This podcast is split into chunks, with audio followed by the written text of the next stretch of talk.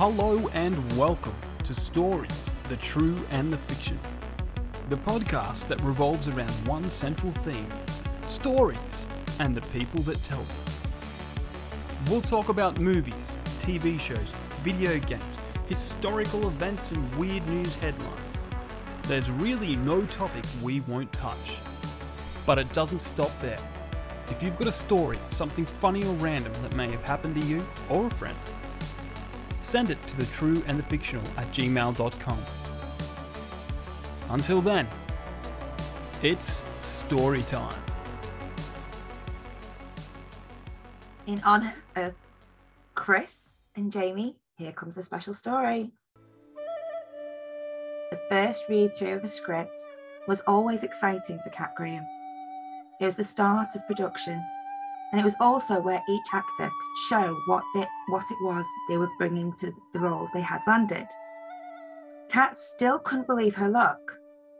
She might have dominated TV screen as Bonnie, the strong and feisty witch, but now was her chance to be the lead role to what would surely be a blockbuster. Flipping through the script, she had spent several weeks memorizing and falling in love with, she lost all sense of time until the director himself came to collect her for the read through. Ready to give life to Holly Croft? he asked, excitement shaking his body. Nervous, more like. Seriously, don't know how I am expected to pull this off, Kat humbled herself. It's not every day she got to play the part of a strong yet gentle female lead. She was so used to being the kick ass that it would be nice to show a more mature side of herself. I should be grateful though. My co star has an even bigger challenge, she chuckled. Really? How so? the director asked, his curiosity piqued. I can't imagine you finding anyone who could match up to Damien Kingston. He is the epitome of every woman's fantasy. An alpha, a man who is described as a god both physically and emotionally. I haven't been able to think who you could have snagged for the part who could achieve it. I guess I should go home then, a voice said from behind her. Oh crap, Kat thought to herself as her eyes widened. That voice was unmistakable, and she didn't dare turn around in case it was a figment of her imagination. Every woman alive would melt into a puddle just by hearing that voice. And ever since seeing him as Geralt of Rivia, it had become the impossible dream to work with him. You might have heard the expression, he cleans up nicely, and most men think that's what women really want but in actual fact, it's the opposite since Henry Cavill made the entirety of her gender drool over his grimed up state. Kat Graham, meet your future Damien Kingston, Henry Cavill, the director smirked. She might be a great actress, but right there and then, Kat could not hide the shock on her face or the sudden flush to her cheeks. Slowly, she turned to see it was, in fact, her dream come true. Henry freaking Cavill was going to play the lead in the movie. He was going to be the alpha every girl dreamed of, manhandling her in a bedroom, but sweetly talk, take, taking care of them in quiet, intimate moments. Hi, she breathed out and came to her senses quickly enough to reach a hand forward in greeting. Henry grasped her hand with his rather large one and Kat had to use every bit of willpower not to squeal like a high school girl with a crush. Little did she know that when Henry had heard who his co star was going to be, after he had already flipped through the script, he signed on the dotted line of that contract and now eagerly awaited to reenact chapter 42 Pain and Pleasure.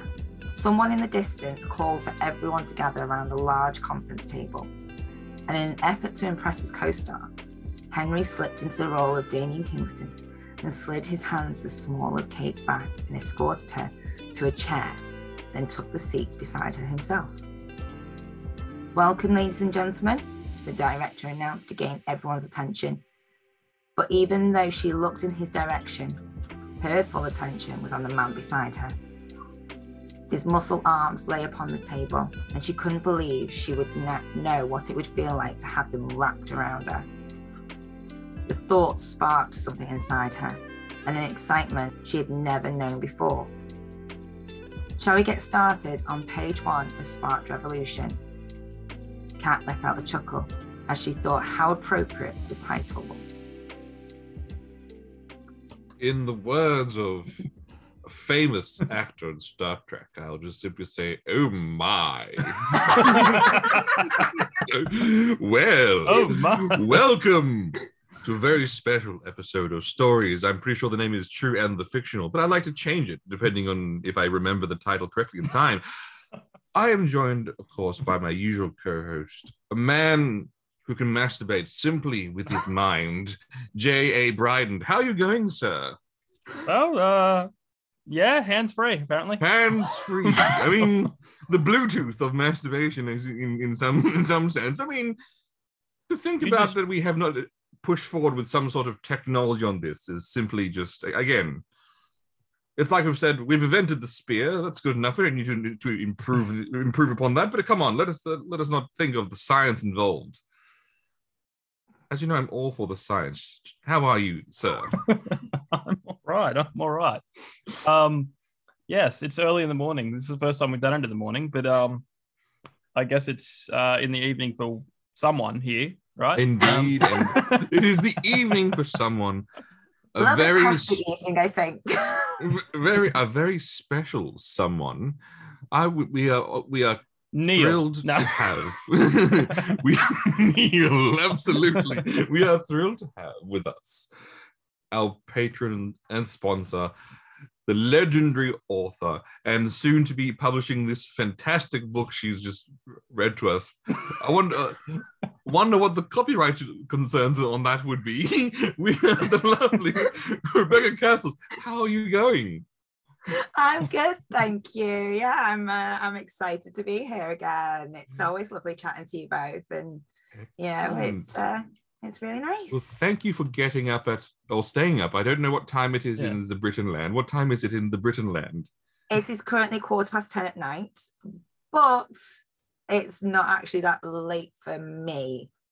Um, Quarter uh, past ten. this I is- mean, this is early for me. From my understanding, and correct me if I'm wrong, my, I, I can only really I've based my understanding on the British lifestyle on Inbetweeners. So I'm not sure. So from my understanding, your night's just getting started. Is that not? Uh, well, did that, did that? I'm assuming that movie was somewhat accurate. Um, I Well, think the TV um, series. don't don't don't um use me as the stereotype for all British people. I'm a, I'm I I'm an insane insomniac in a way. Um because like my day started at oh most most of my days start at 6 a.m. and I don't normally go to bed till like one half one in the morning. Um Oh, so I, I don't judge British people by. Granted, a few, few weeks ago I was up to like 5 a.m. So, um, but that was special circumstances. Yes, yeah. Well, you've heard it here first on the Kremlin radio. British people sleep, do not need sleep. Henceforth, invasion could be quite difficult according to plans. Now, we are obviously brought you, to us by you as a, as a sponsor. Thank you very much. So, I'll, I'll now give you this unabashed moment to promote your wares. So, Rebecca Castles, where where could people find your wares and, and tell us a little bit about said wares? Okay, so if you are very much wanting a story full of thrill, drama, and smut, Mm, then that's what I provide. Um, So I have four books out at the moment um, Sparked Revolution, Heated Empire, and Kingdom Ablaze. They are the Rising Dawn trilogy.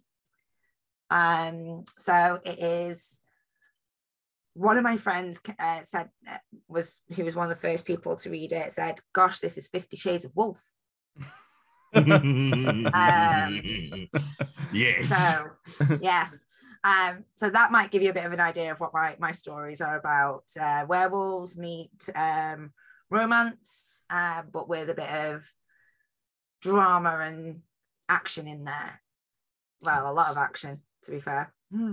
it depends on the kind of terminology of action. I mean, I mean, it is. I mean, it's the same. It's it's you know, if you like your video games where there's some story, then some action, then some story, then this follows the exact same concept, just different kinds of action. de- Really dependent. Yes. dependent. Yes, So- different types of thrusts at different moments. But the, you know, some would- some would argue greater or better depending on depending on your viewpoints on thrusting. Now, you're obviously working on something new and exciting coming up. Is that right? Um, yes, so I've got a few books lined up. The fifth one that I'm working on is called Innocence Corrupted, which is yet another spin off from the Rising Dawn trilogy. There are a few Easter eggs throughout those books, which will, you know, when you read this fifth book, you go, that's why that character was there. Mm. Um, oh, so you've laid laying the seeds early in. Um, and that'll be the same said for the next like five spin-offs from that trilogy. I've got diff- I've got lots of spin-offs just from those three books because there's so many characters I just wanted to explore.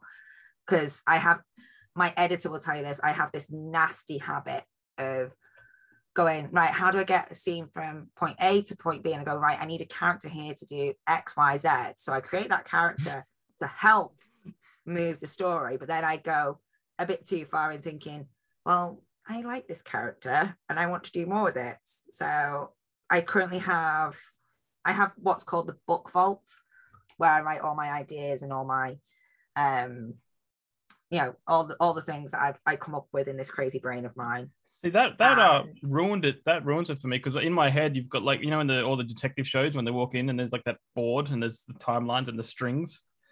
Yeah. that's that's what I thought you had, but you just write them down. No, so- um I actually have Yeah, that's- that's- my That's more sensible to have an insane wall. I actually have something that my friends called the Sparked Bible. Oh. So it's uh, it's a notepad that I just write everything down in, um, and it's like they keep wanting me to publish that Yeah. because it's got so much in it. But yeah, like the next five or six books I've I've outlined from characters about that. But then I also have the Broken Cabin, which I'm writing, Mm. which is a bit more of a personal project. Now that will not be published straight away. I've actually entered that in for a publishing competition. Ooh. Um, so fingers crossed for that. Um, and that one's a bit more of a.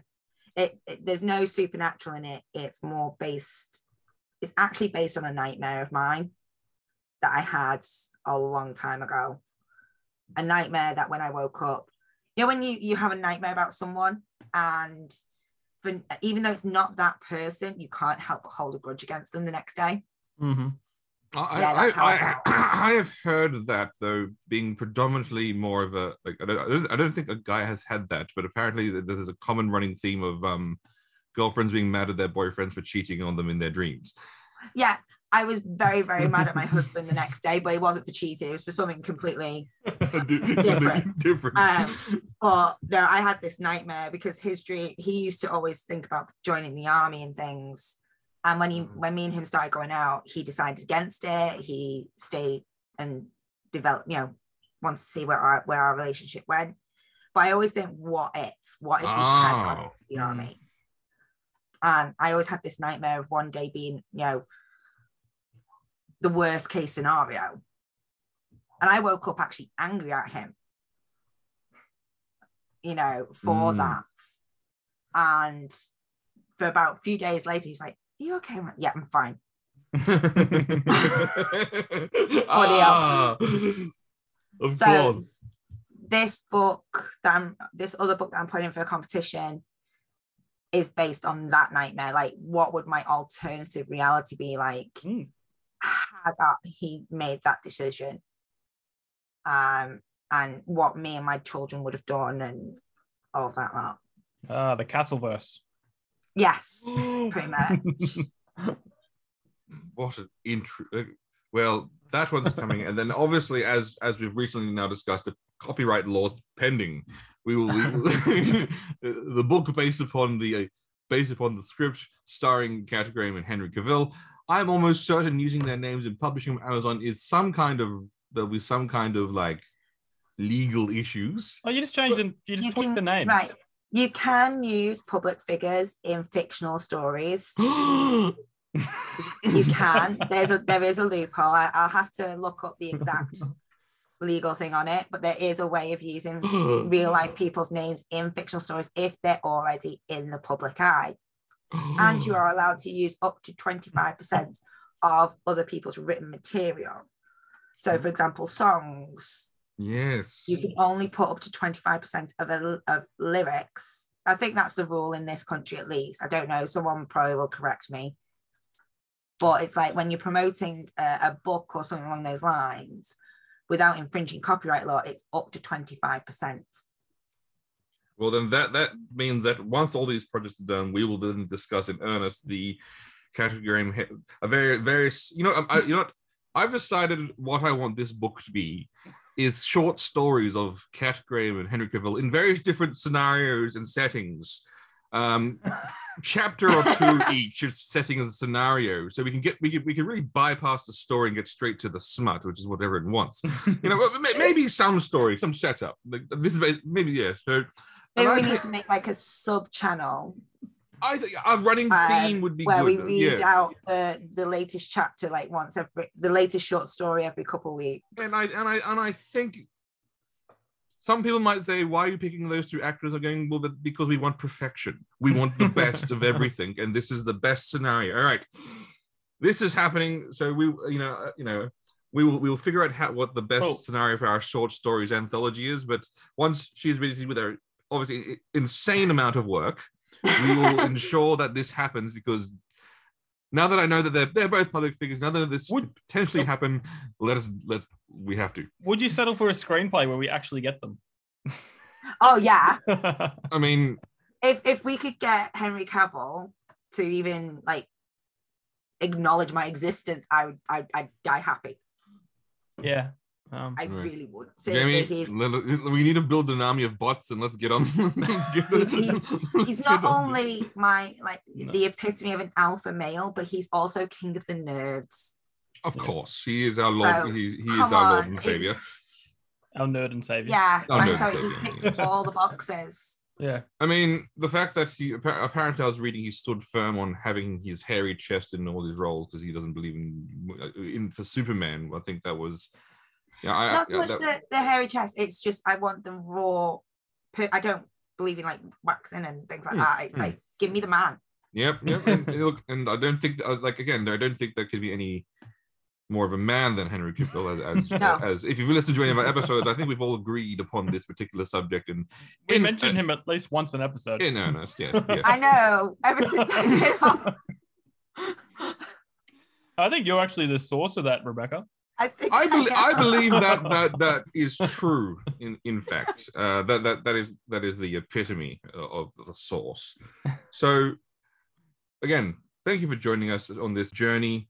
We will obviously continue our discussions on this particular point, but if you want to pick up her, her book, support her works, support this exciting project upcoming, please go to Amazon and buy her works. Leave comments. Please also leave reviews to help, obviously, with these stupid Amazon algorithms, because Amazon algorithms are somewhat friendly, depending on if you're depending on circumstances, but they can be somewhat damning as well.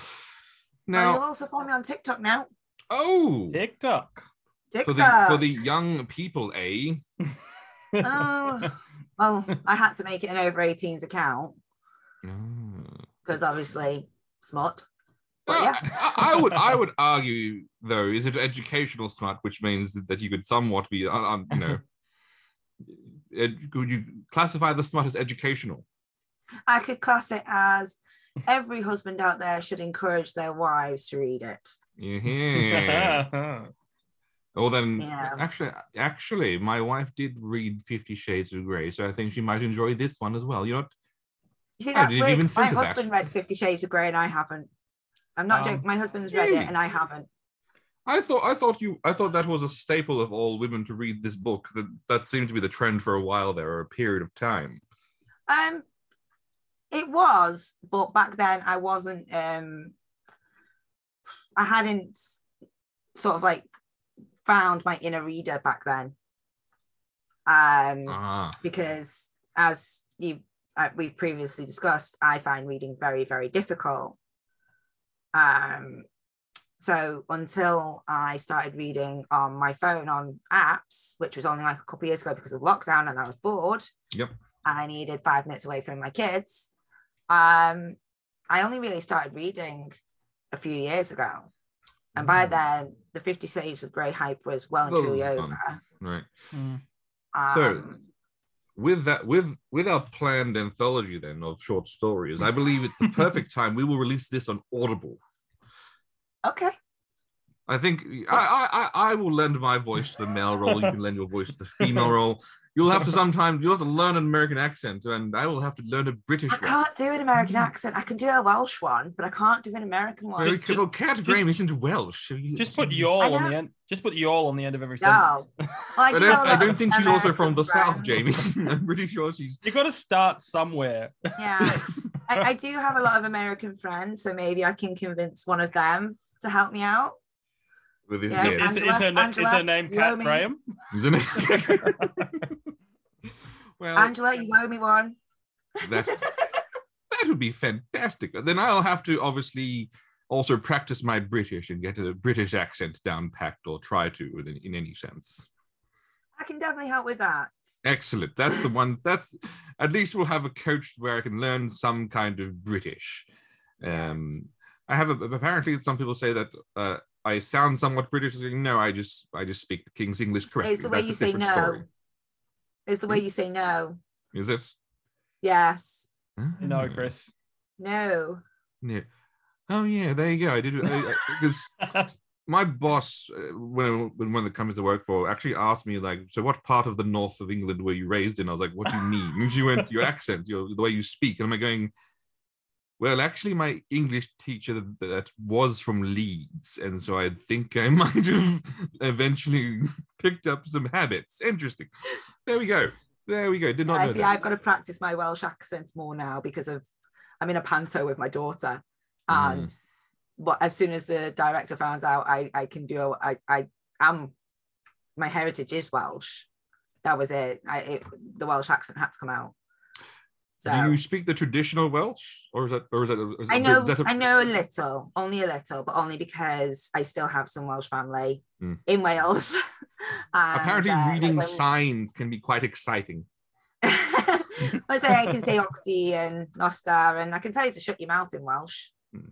Oh, see that that's at least some of the that's I mean that's all the key things you need to know whilst going to Wales. Also how to sing in a choir, play rugby, and also you know um subtly hate the English. So, so I guess all the things you could where, where you need to know whilst whilst being in in the Welsh. Now we normally go around the table and talk about the interest, but before we before we spin off into the various points of where my mind jumps around like a like some sort of cocaine rabbit, and I, and I have to, you know, I'm actually trying very hard not to have it going on the on the on the spirals. I want to talk to you quickly about something in your book that I want you to address. It is Okay. also based upon the name that I have on Zoom. The implied incest of the werewolf stories. Uh, Did, you didn't seem to lean he- not too heavily into it. Why, and why is this not the case? Hang on, I'll just get my popcorn. Why Well- I didn't want my characters to have incest. No, yeah, uh, okay. Here's the, here's where I'm going with this logical thought. They're all in a pack, which Yes. generally means they're a family, and yet they're you know they're all they're in various relationships. So wouldn't that wouldn't you say if they're in some sort of pack that the genealogy of your character Damien Holly would at some state, even if maybe even their even their wolf spirit potentially, there'd be some sort of incest somewhere, or is that something that you're you're trying to somewhat avoid completely? Avoid completely. Why? Um, because it's not something that me myself I'm interested in. And if I'm not interested, how can I be passionate about writing it? Yes, Yeah, that is a that is a very that, look, that's a valid point. But having said, given the Game of Thrones now and all the things, it's it, it's it's all in the Yeah. mainstream eye. So I mean, I mean, I can see maybe writing a couple of bad guys being that sort of way ew, inclined. int- yes, But I think for me, you know, if you if, you've read all the books, all the people that meet and are all sort of a sudden mates have come from different packs. Yes, it was You very know, disappointing. what can I say? I can't please everyone. I, look, I, look again. I just assumed that this was the perfect channel for this particular uh, particular common It theme. is. It is. And I have read a lot of books who go down that route. But as soon as, you know, you've got to remember, I, I do also, when people find out I'm Welsh, there is a lot of jokes thrown about certain proclivities that are associated with the Welsh. So, you know, I, it's So, not so some- subconsciously avoiding basically base stereotypes like you know us as as as we have to do as white people as as you know as as we're all white on this podcast we have to avoid certain anglo-saxon anglo-saxon things and things and, and stereotypes. Yeah. I mean it is very it's you know when you've been brought up a certain way your entire life it's very easy to stick to a stereotype. Mm. um and i try to avoid that because you know I, i'm a very you either love me or hate me kind of person. Um i'm very very bubbly very very t- chatty. And you know not every pe- everybody likes chat, chatty people. So some of my characters i do i do base them off of other people in my life. I write what i know. So every single character that you've read about in my books their personality and their traits and their quirks i have pulled from people i know um so yeah that, that that is interesting so on that one thing i did notice when i was reading your books um that was somewhat different to the other books that I've read. And I just wanted to understand was it, what the um so I guess what your thought process behind it was. Normally in your in you would call them the smut genre, female smut genre, books for books for housewives. Depends on depends on what, what the what the the genre is. The males are detailed in such a way where you could where someone could take out a pen and sketch them out perfectly, whilst the females can be somewhat of a ubiquitous blob of shape, size, or thing, where it's where they hint around it. But though with your character, Holly, there, there did seem to be a very like a sort of more firm vision of what you had in mind for. Was that intentional, or was that something that you that you didn't want to go down again a, a traditional path of the stories? it was intentional because like i've always it was actually part of a joke for my my husband in a way because you know that whole game of you're allowed to have five celebrities five famous people that if they come knocking on your door you're allowed to say yes take me to bed. And Henry mm-hmm. Cavill, mm-hmm. Henry Cavill, Henry Cavill, Henry Cavill. yeah. Yeah, we, we Well, know your my list, Jamie. my list Hugh is about four men and one woman. Ooh, Oh my. ooh because there is one woman in this plan in this universe that you know I would never say no to. Please do tell. is- Anna Kendrick. Oh, interesting. Oh. Quirky in that sort of sense. Scott Pilgrim's sister. Very accomplished singer. Very Yeah. accomplished. Oh, that's okay. Okay. All right. All right, Jamie. Well, let's try and figure out how to make that happen as well. Put it on. Put it on. Put it on the. Li- But Put it on the list. So Holly is a bit more of like an Anna Kendrick sort of like- vibe for me. Now that you've said that, I'm going. Oh my god, I can see it now. Still think Kat Graham's a better choice though. So you know what? I'm just going to stick with my. You know, in terms of casting, I'm still going to stick with my. You know, casting. But no, that that does that makes a lot of sense now in terms of. Yeah. just- yes. I wow. Yeah. I, even, I, I mean that that game is just fun for the family. I mean, I remember uh, playing that game. You know, reading our five list with my mum and my sister once whilst we were visiting my grandparents in Wales, and we were all like debating what who our celebrities would be, and we thought my gran was asleep whilst we were having this discussion. Mhm. she wasn't. She wasn't asleep. So she pipes up, going, "What's this you're talking about?" So we explain it to her, and she goes, "Okay, let me let me think about it." So she, my grandma Lawrence of Arabia. I don't know. Like what the Yeah, list she, she had to think about it. And um, my granddad was in, in, you know, in the other room sleeping. So she's thinking about it, and she gave us these five names. And my mom just goes, Hang on. Mom, I think granddad's safe. Why? Because they're all dead. Oh damn! Actors probably of what James Dean, and Sean Sean Connery, Connery. like, Yeah. like, like, I don't know, like Alfred Hitchcock. I don't know how old I always that think that, is. that that that that could be one of your icebreaker questions for future. Edgar Allan Poe. I don't know. Yeah. See, I, I I enjoyed that game as well. Uh, me and my wife played played that game as well. Uh, mine obviously was Nicole Scherzinger from Pussycat Dolls. I thought as one uh, one of mine. Then I mentioned as a joke whilst I was in Hawaii on my honeymoon that she was also staying at the same resort as us, and then Christine was not entirely thrilled. So apparently, the, apparently it's only a, a game, not an actual, Yeah. not an actual reality. All good. We we Yeah, you learn. see, another one on mine is Joe Manganiello. Oh Can I yes. oh, See Yeah, again, rugged, a rugged man. exactly. Played one of the best werewolf characters there are out there. That's right. He was in he was in that series, wasn't he? Yeah. Sookie Stackhouse novels, Alcide Herveaux. Mm. Yeah, he, yeah, It's I do good have a though. type. It is good though that your books do have a sense of female characters because people complain a lot about um, what's that other what's that vampire book? Twilight. That's what- Twilight. They complain a lot about Kristen Stewart's portrayal of Bella, and I was going, actually, it's very accurate. Bland, androgynous, could be any female. Her, uh, she, she, hey, she read the script, went, read the books, went, this character has zero personality. I need to make sure that I bring this to the big screen. So, you know, again, and the rest of her You can't career. fault her. you can't fault her. Can fault her for her work in, you know, The Huntsman and anything else I've seen her in. But for that one, no, you know what, you know, she was at least sticking to looking at least sticking to the concept. Now, Jamie,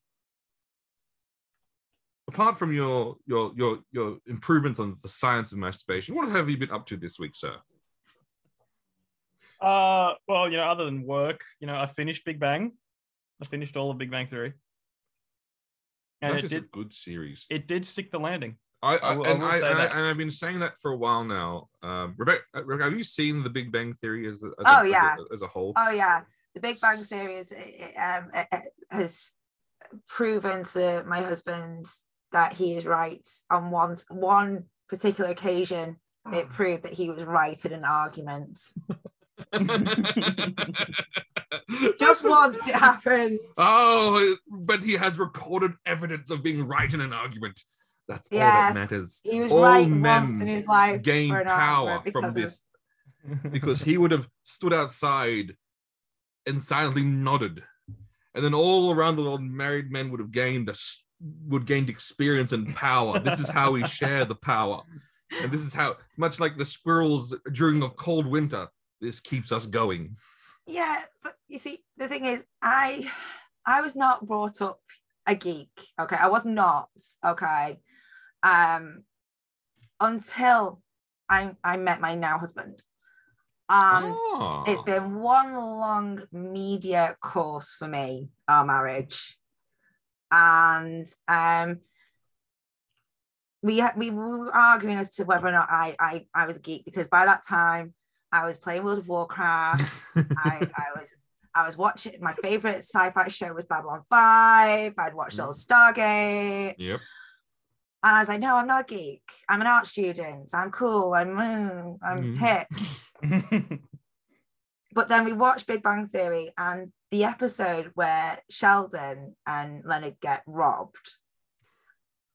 Um, they were he was trying to decide where he was going to move to, and he says he, he decides Bozeman, Montana. Yep. I stupidly turned around to my husband and said, Isn't that where Zefram Cochrane launched the first warp flight in Star Trek? Oh my. That was it.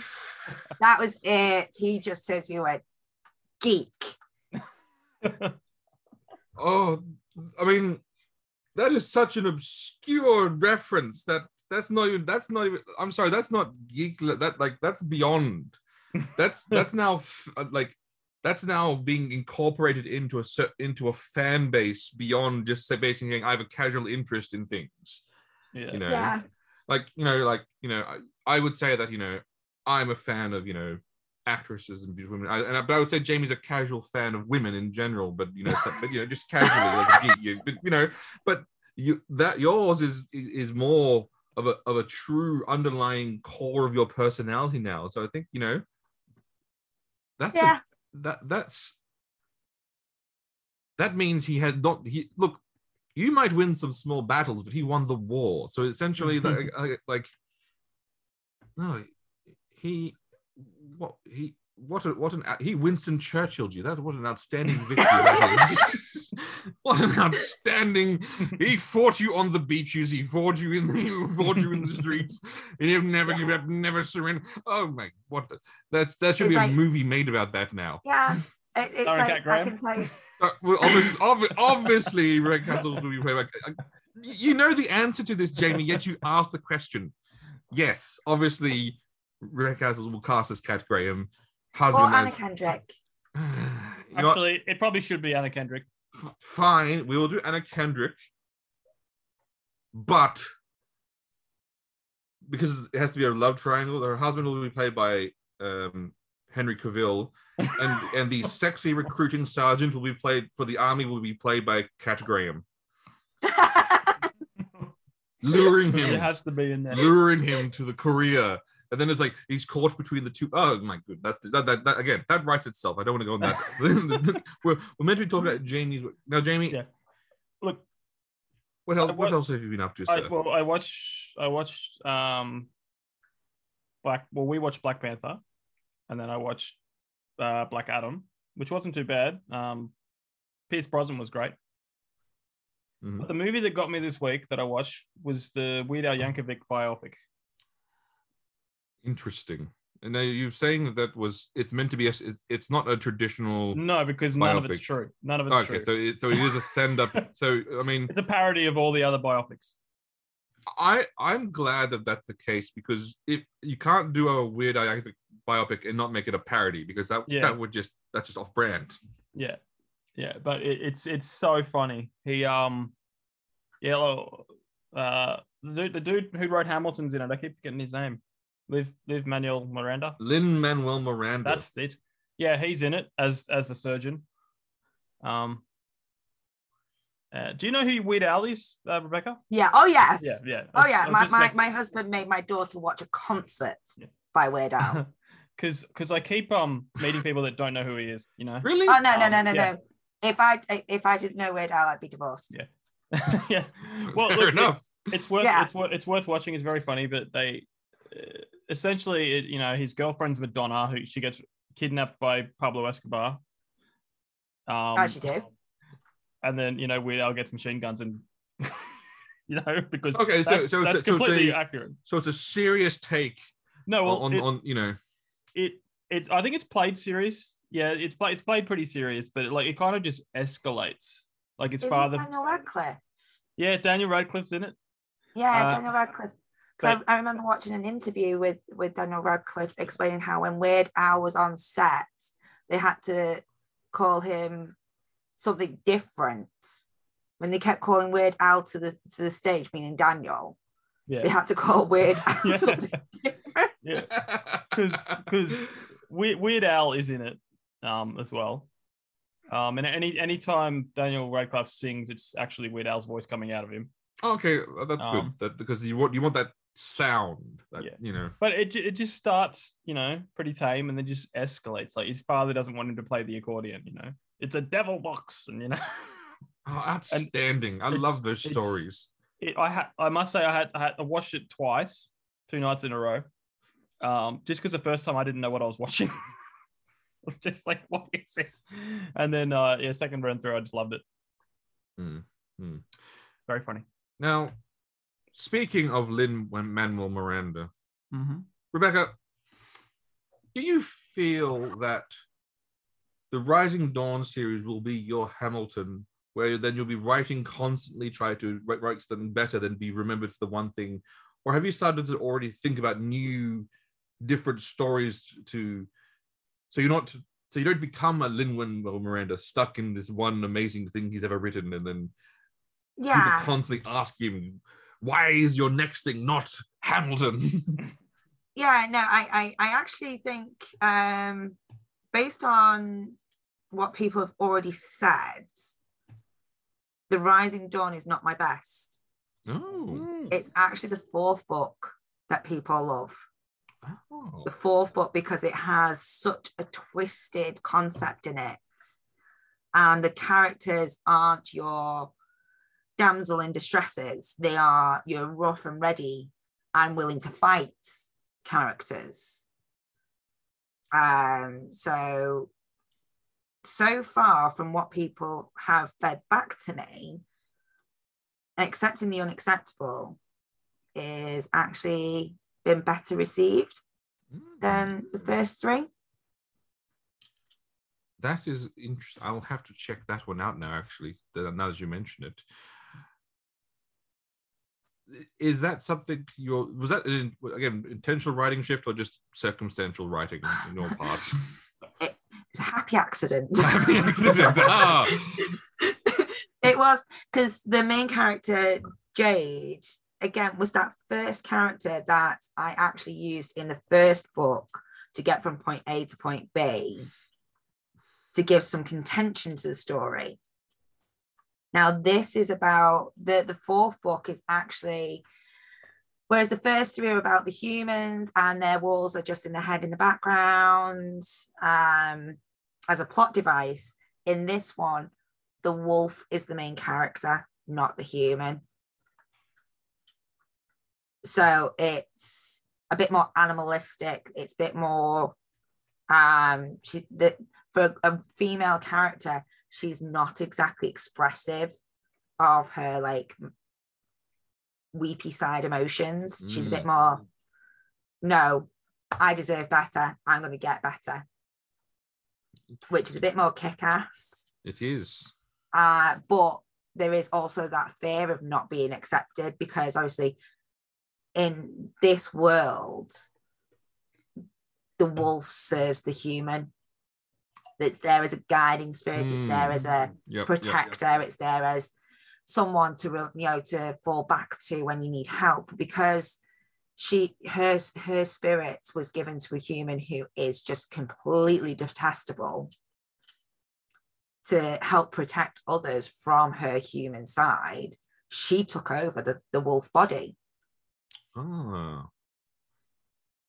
so she's walking around in in Venya, her human's body. And i'm not giving any spoilers because this is all explained in the first like Mm, mm, couple of mm. chapters because this this is yep. something that's happened in the first like few books. Um she's trying to find a, a- an existence where she's accepted. But obviously werewolves out there other humans with wolf spirits don't want it getting out that a wolf can take control of you That's interesting. Yeah. That's all, that that leads to some fairly deadly consequences if that's a possibility. That servant that servant bond almost then becomes somewhat of more of a, a dicey gamble. yeah so it it is a very I, i've not read any other books with anything similar to this No, i've read it I- from the I- point I'm of just view where the wolf to- is bad Yeah, I'm trying to rack my brain around if I that's been something that I, can't actually even think about that. Is where where some where you know you you've set up a world where you've got this concept of basically you know the the wolf, the wolf spirit is a guide, servant, somewhat of a friend, and then you've now gone to this almost like a twisted jinn scenario where the where where wishes are you know with the jinn obviously but in the true in the true mythology wishes are always fucked up and he's always and, Yeah. and that he's a dick but rather but it's saying that they had this ability they didn't use this ability but in this circumstance she went fuck. You know what? Yeah. screw fuck this noise. Love it. Because you've read you've read the first book haven't you chris? yeah correct. Yes. So you know the the character venya and jade? Yes. It's that it's that character. Ah. Was but then was that planned? Was it was that a planned No. thing or or is it something that something that, that you had to use for the um just obviously it, was obviously for the time, time being it was was it a MacGuffin character then sort of became into more of a yeah Mm, it was one of those where i just fell in love with the idea as i was writing it And then when I was writing the second book, another character happened, and I went, "This is perfect. Mm. This this matches. This this will come together really well." So from the first book and the second book, I took two characters from both books and went, "Yeah, it works." incredible. And so will this will obviously then be the, your largest pieces of work going forward with that concept, or would you, or, or would you, or would you sort of swing every now and back to the traditional? Um, I have got lots and lots of story ideas, and they not apart from the Rising Dawn universe, which Mhm. will always continue because Yep. it's it's got so much more to explore and so many characters that I've already created that you've only you know it, you've only seen glimpses of um that could be and I've only touched really on the werewolf side of the supernatural verse in that there's witches there's vampires there's other supernatural creatures that I've barely begun to explore ex- yes, I love that. Would that's that would be interesting to see your take on some of the other other. um, You could sometimes you call them tropey vampire tropey monsters in terms of you know Yeah. vampires are always sexy or well actually depends they're sexy or just they're, they're horrific creatures. There seems there seems to be no sort of middle ground on that one. Witches Yeah. are you know somewhat always you know forest dwelling lesbians or you know well actually that, that's maybe that's a more modern trend where witches you know or wh- what's what's, what's some of the other stories would be witches where they're you know wicked evil or bad. Um but in but in truth it would there be a lot more you know in reality there'd be shades of gray and all that. So that'd be interesting also to see uh, your take on some of those exciting Yeah. creatures. I mean, it, it's just one of those where I've got so I've got so many ideas, and it's just I've not got enough time to write, which is the shame because like I've, I've I changed jobs between when I last spoke to um, Jamie and Ryan uh, to now. So my my new job now is a lot more hectic. Um, Ooh. but I'm, I am still writing, just not as a as fast a pace. Like the first book only took me two months to write wow um but since then it, it takes at least six to eight months to write a book now um so which is the pace more is- normal of probably what a normal Yeah, what a that's normal the person would do normal like that's probably the more normal normal thing that you know yeah I would think that yeah, but as, yeah, look, that would that maybe give you some more idea time to stew on ideas and you know rather than having to, to quick bash out a book. Uh, Jamie, I know that Jamie's working on several novels that he's procrastinating on, so maybe you can give him some advice in terms of how to speed up his production line in- in terms of in terms of uh, Work less. work. um I, I- i'd say the best way uh, the best advice i'd have for jamie is to have that one person in your life who actually supports and na- well not not just supports but nags as well He's just muttered thanks in the background. Excellent. neil's yeah neil's just got thanks um no it's it's one of those where my husband is very very supportive of what i'm trying to achieve with with my writing. So like when he when we when he comes home from work he'll be like what's the plan for tonight? And i go i haven't made any plans but he goes are you sure? Do you not want to be writing? And i go well i do want to write but if you want to and he goes no no if you want to write go write. Mm. so Yeah, then that gives me the push to actually go and write. And then he plays his video games. Uh, actually, no, it's now painting. he paints uh, Oh. little figurines. Oh, No, War, no, like Warhammer. Oh, Ah, well, from the thousands of thousands of dollars I have invested in said Warhammer, I understand the, the need of time to paint, as I have th- thousands of unpainted ones as well. well, he was very sweet. I got surprised this week with my fa- my absolute favorite favorite video game character. He he's secretly painted. He's he's bought one and secretly painted it for me. I don't know how long it's taken him, but I, he finally gave it me this week, and oh, I nearly cried. It was Cloud from Final Fantasy VII. oh, a Hmm. cloud from Final Cloud. Oh, that'd be That- pretty cool. That is cool. I want. Did he 3D print that, or did he buy? Or did he buy it from a, one He of the sellers? ordered it.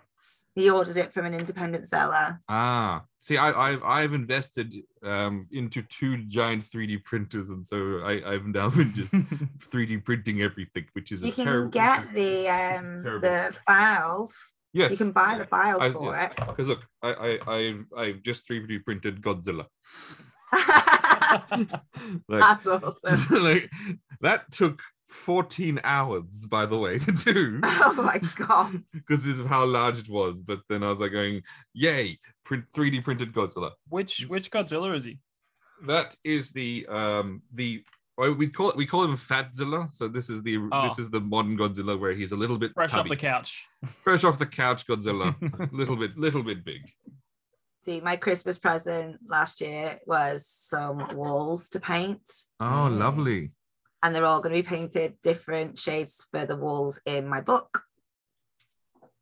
That is that is an interesting. So it's good that again you're both again. Like I said to Jamie, which he never listens to me, a strong marriage is that two people have different hobbies and they continue on, and, and they continue on and they keep those hobbies. Jamie, um, who you know, who, who Maybe you can help each other, you know, go, you know, like you can ring each other up and go, what are your plans for this evening? Oh well, well, um, his wife already complains that you know we we go out and do the wonderful things all the time, go on dates and We do. Yep. That's that that, that, that, that is that is not a, that's, that is not an, un, un, an inaccurate statement. So, Rebecca, in terms of this week though, um, have you been has has it been have you checked out have you seen read or done anything from the pop culture universe that's you know seen some literature or movie that's been really interesting to you or, or Oh, inspired you this week? Well, it's like uh, I'm actually making my because I've uh, I've not finished watching Van Helsing on Netflix. Oh, Well, it's been that's- ages since I actually watched it, so I'm making my husband rewatch it with me. Um, and he's just got up to the point where I'm like, I was dying for him to get to it. I don't know if you've watched Van Helsing on Netflix. is that the series? Yeah, the series Van Helsing. from memory, that one's about the like the um. Was that the one where she wakes up from the future or something? Or, or is she in the Basically, future? yeah. um, a volcano goes off, and the the sky is covered in ash. So vampires who are mythical, you know, are, are stories and don't really exist, actually come out of the woodworks going, "Hang on, we, we're not. There's no sunlight for us to be afraid of." Oh, and they basically take over the world.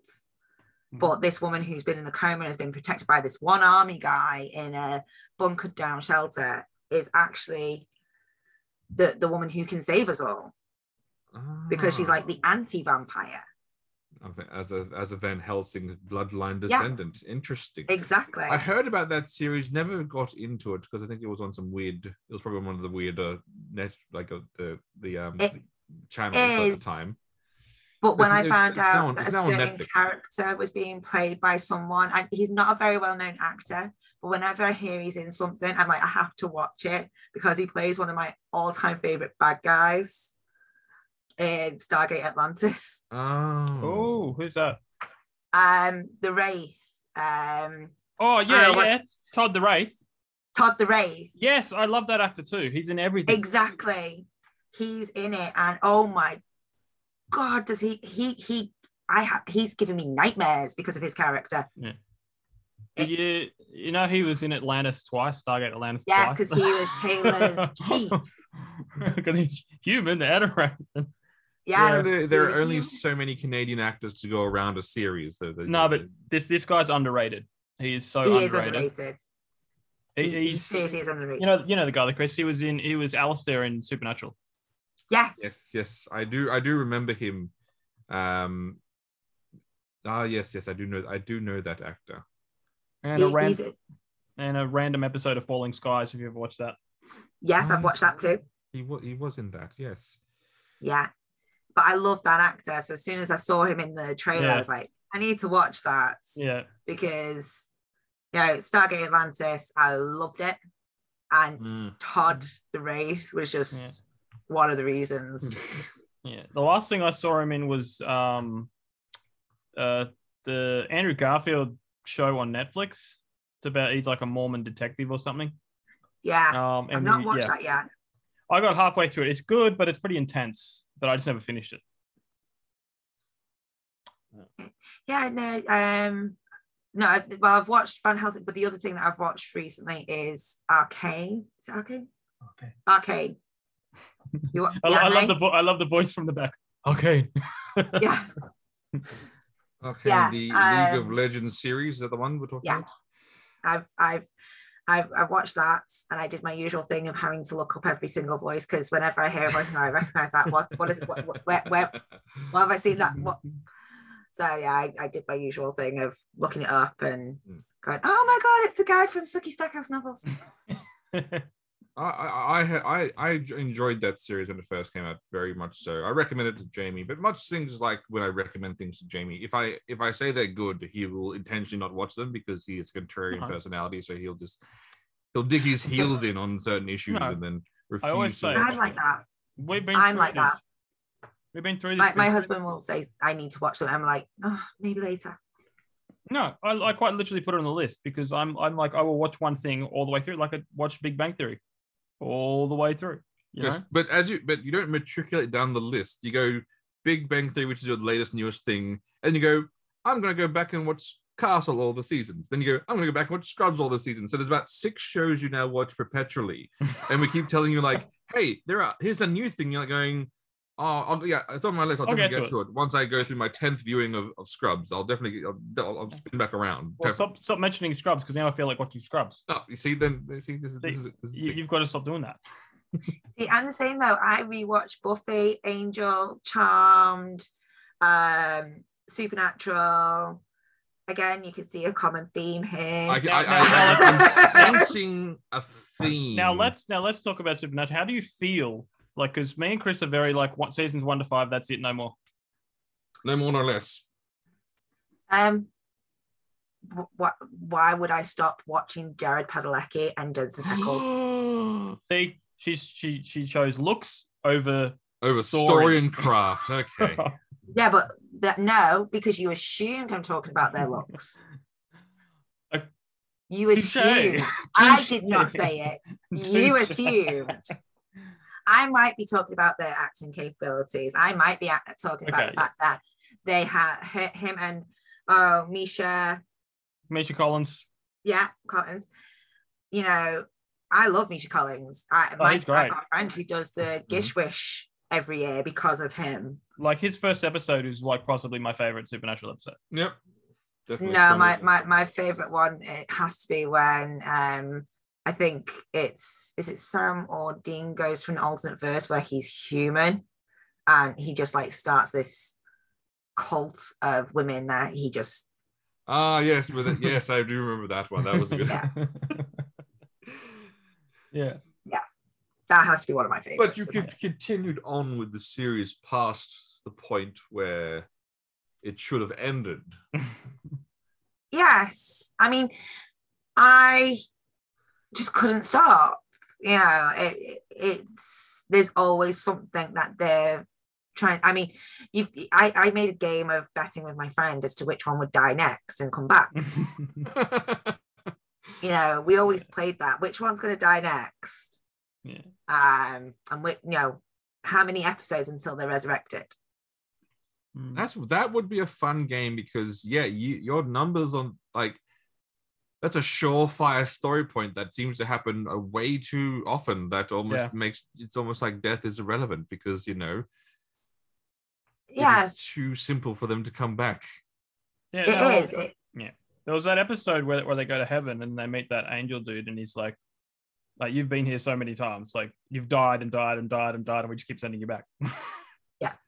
See that that was good for that story arc. Yeah. that made sense. Then the story ended yeah. at a wonderful place, and then they decided, uh, you know what? let's keep going. That let, let, let's let's continue on the good times. There are Yeah. so many new fans with who enjoy the implied incest between the brothers that let's continue on this let's continue on. So there you are, Rebecca, supporting implied incest. I see. Fair enough. yeah but can you blame me when they've picked two fine specimens ah, see, see, she admitted at that time. Well, yes. Uh, not about looks. you assumed.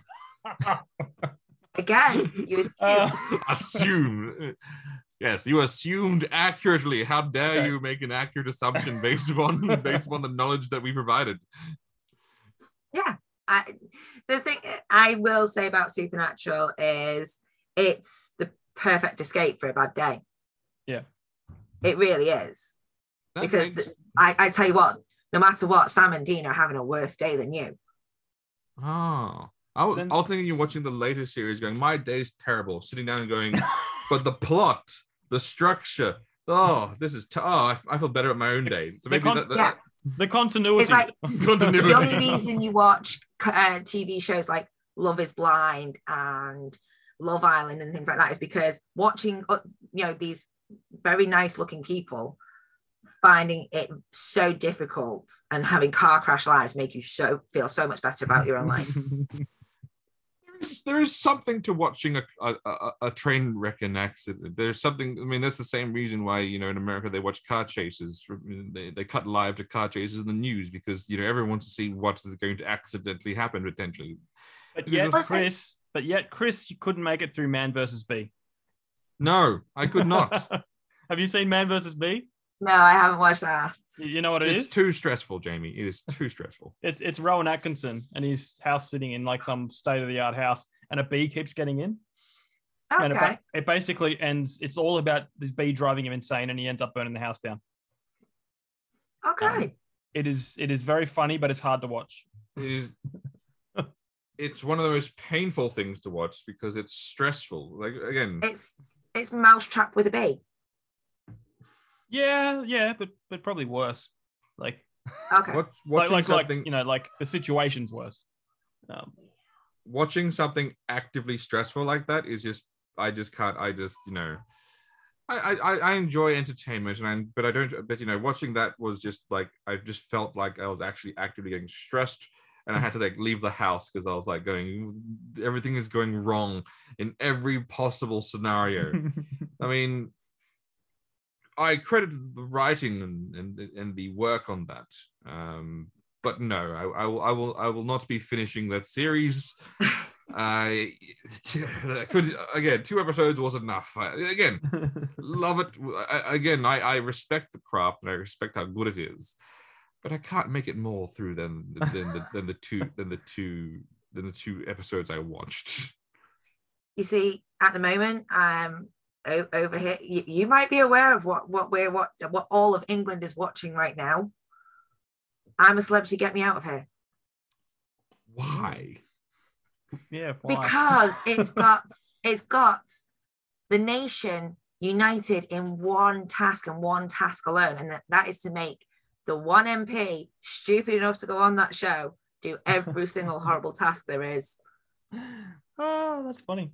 That's a in terms of uniting a nation, that seems like a fairly decent approach.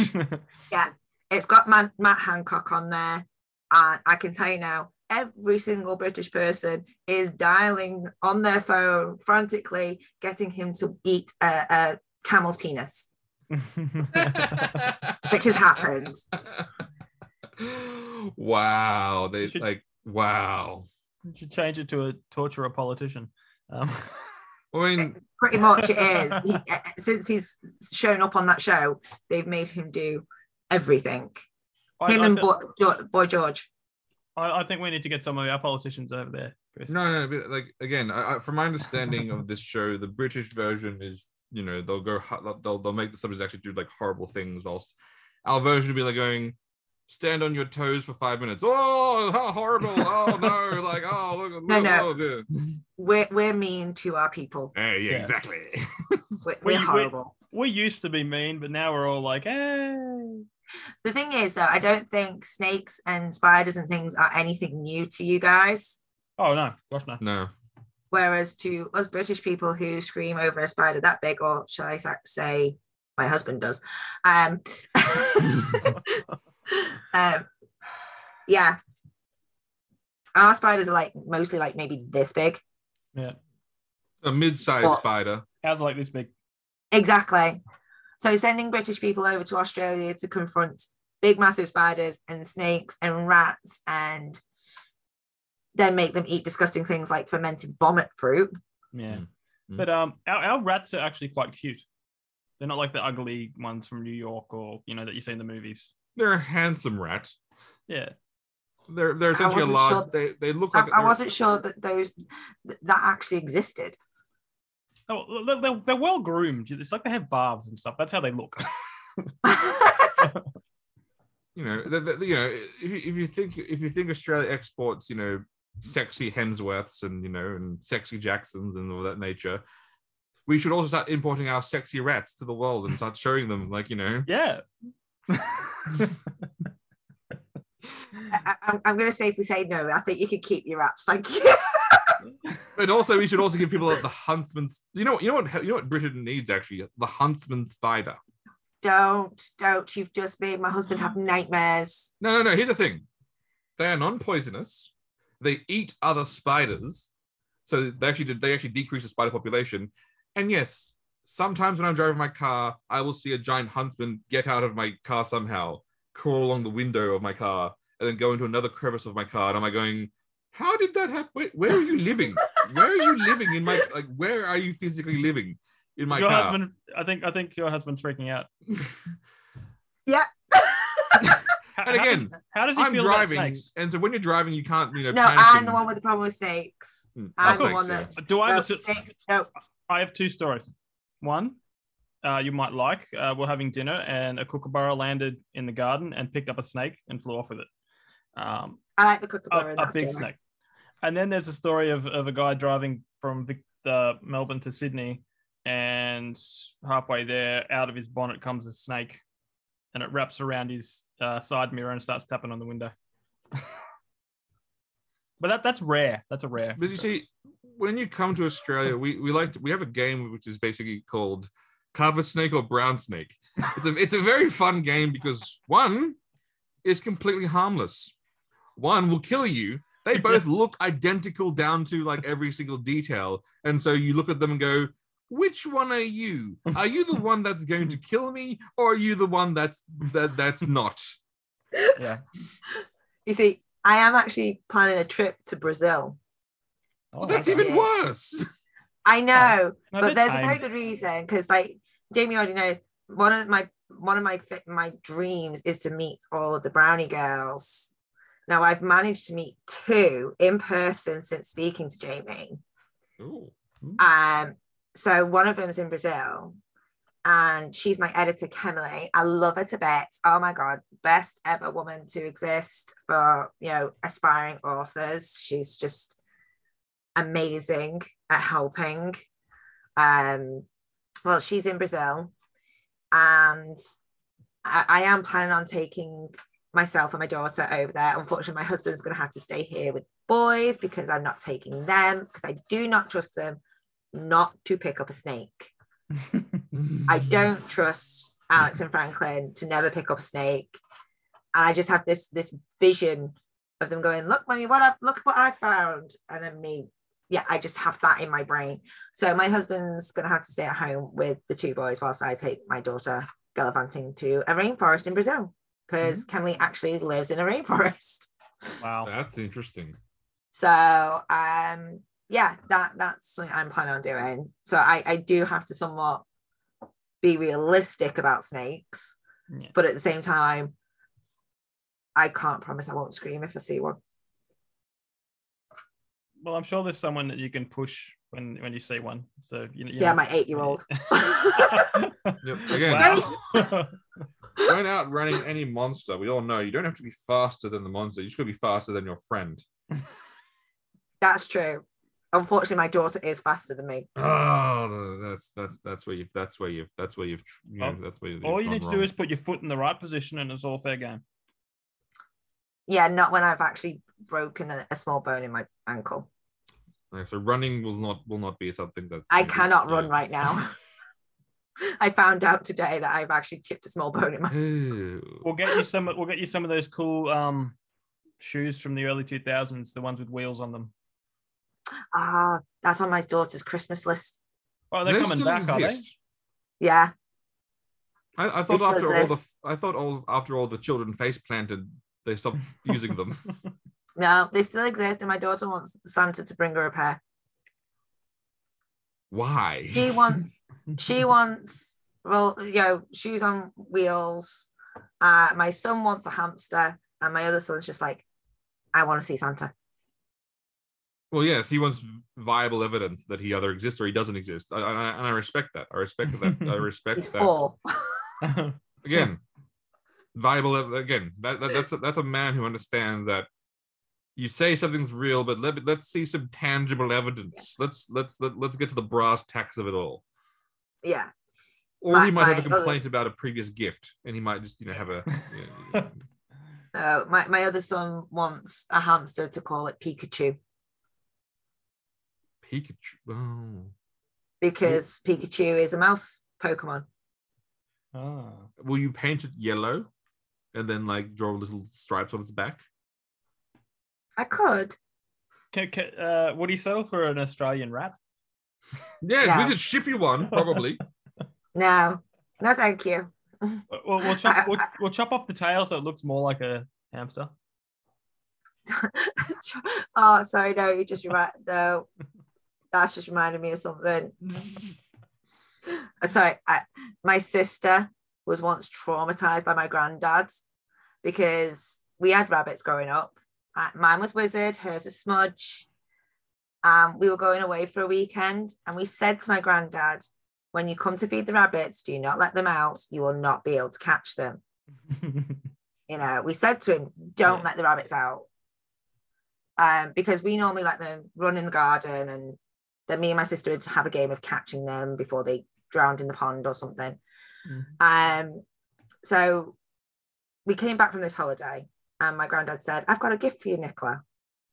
She held her hand out. I in her hand, he put her rabbit's tail. oh, Oh, oh. he had let the rabbit out thinking oh they need they they need, Need to some exercise. need some exercise then when he tried to get them back in he couldn't. So he he found a plant pot and threw it over a rabbit. And went so the, the plant pot's over the rabbit but the tail sticking out. So he grabs the tail lifts the plant pot thinking the rabbit wi- will be stuck. No the rabbit runs off the tail still in his hand. Oh. sorry nicola for retelling that. Your school's address saved on the um, Jubilee. So yeah, don't be chopping off any any rat's tails for me. Yeah. It, will just bring back more trauma. Okay, I'll just send. I'll send. I'll send it with it. Um, That's, Yeah. that'll be painful, but also hilarious. I wonder. I wonder. I wonder. Did we? Did you then obviously attempt to use the tail for magic? Well, I I think I was about eight at the time. So no. That, that, that, So that sounds like a definite no. No, this these were also the same two rabbits that we thought were both boys, and turned out they weren't. How, but you can't tell with an animal if it's a like. I'm assuming. How do- would you tell if it's a male or female? Because a the male has an appendage that the female doesn't. I, I'm aware of how it's human. it's called a works. penis. Well, they do have them. No, but essentially, apart from you know lifting it up and playing with its fur, you won't be that, that- basically. Yeah, They in were sold to us as two boys, but hers turned out to be the the female. So that Christmas, we ended up with seven baby rabbits. Yeah, see, that makes complete logical sense then. and we kept one of them because it was white and had red eyes and called it Christmas. That's that's a good look for rabbit though. The, the, the white with the red eyes. It's you know Yeah, we've got one. We've got nothing Pip. nothing, nothing beats a demonic, demonic looking animal. I mean, it's- We it's- have one of those. It's outstanding. Uh, In, in But ours gives you kisses. so not for a ritual sacrifice then. No, no, Pip, Pip, Pip is lovely. Um, Pip is one years old this Christmas because we got him for Christmas last year. Mm. uh, and he's lovely. He he, but I, you'd think it would be nice and sweet to the kids. No, its favorite person in the house is the one person who didn't want to get a rabbit. That's logical. My husband, hmm yeah, Yeah, that's my husband that's, didn't want to get a rabbit. that's that's how it always works. My brother-in-law didn't want a dog. They got a dog. Now it's his dog. Yeah, Pip is Yeah. basically my husband's rabbit more than anyone else's right now. Gives him kisses. Interesting. So then it'll be his decision to sacrifice it for power later on in the story, because essentially he has formed a bond with it, and then shattering that bond of betrayal will gain him will gain him the ability to cast his spells. It, will- it will also shatter his love, the love his children have for him. but then that gains more power. You see where I'm coming from a building of what again, this is again, this is again. I thought you people were British. This is Warlock 101. Like I thought you guys were descended from druids of Celts. This is this is this is this is standard magic that we're talking about here. Stock standard spell casting, like you know, not at Once all. upon a time, won an argument with my wife. I do not need any more power. That's true. That's going in the soundbite. So you're storing this power, but again, to what purpose will you be using the power?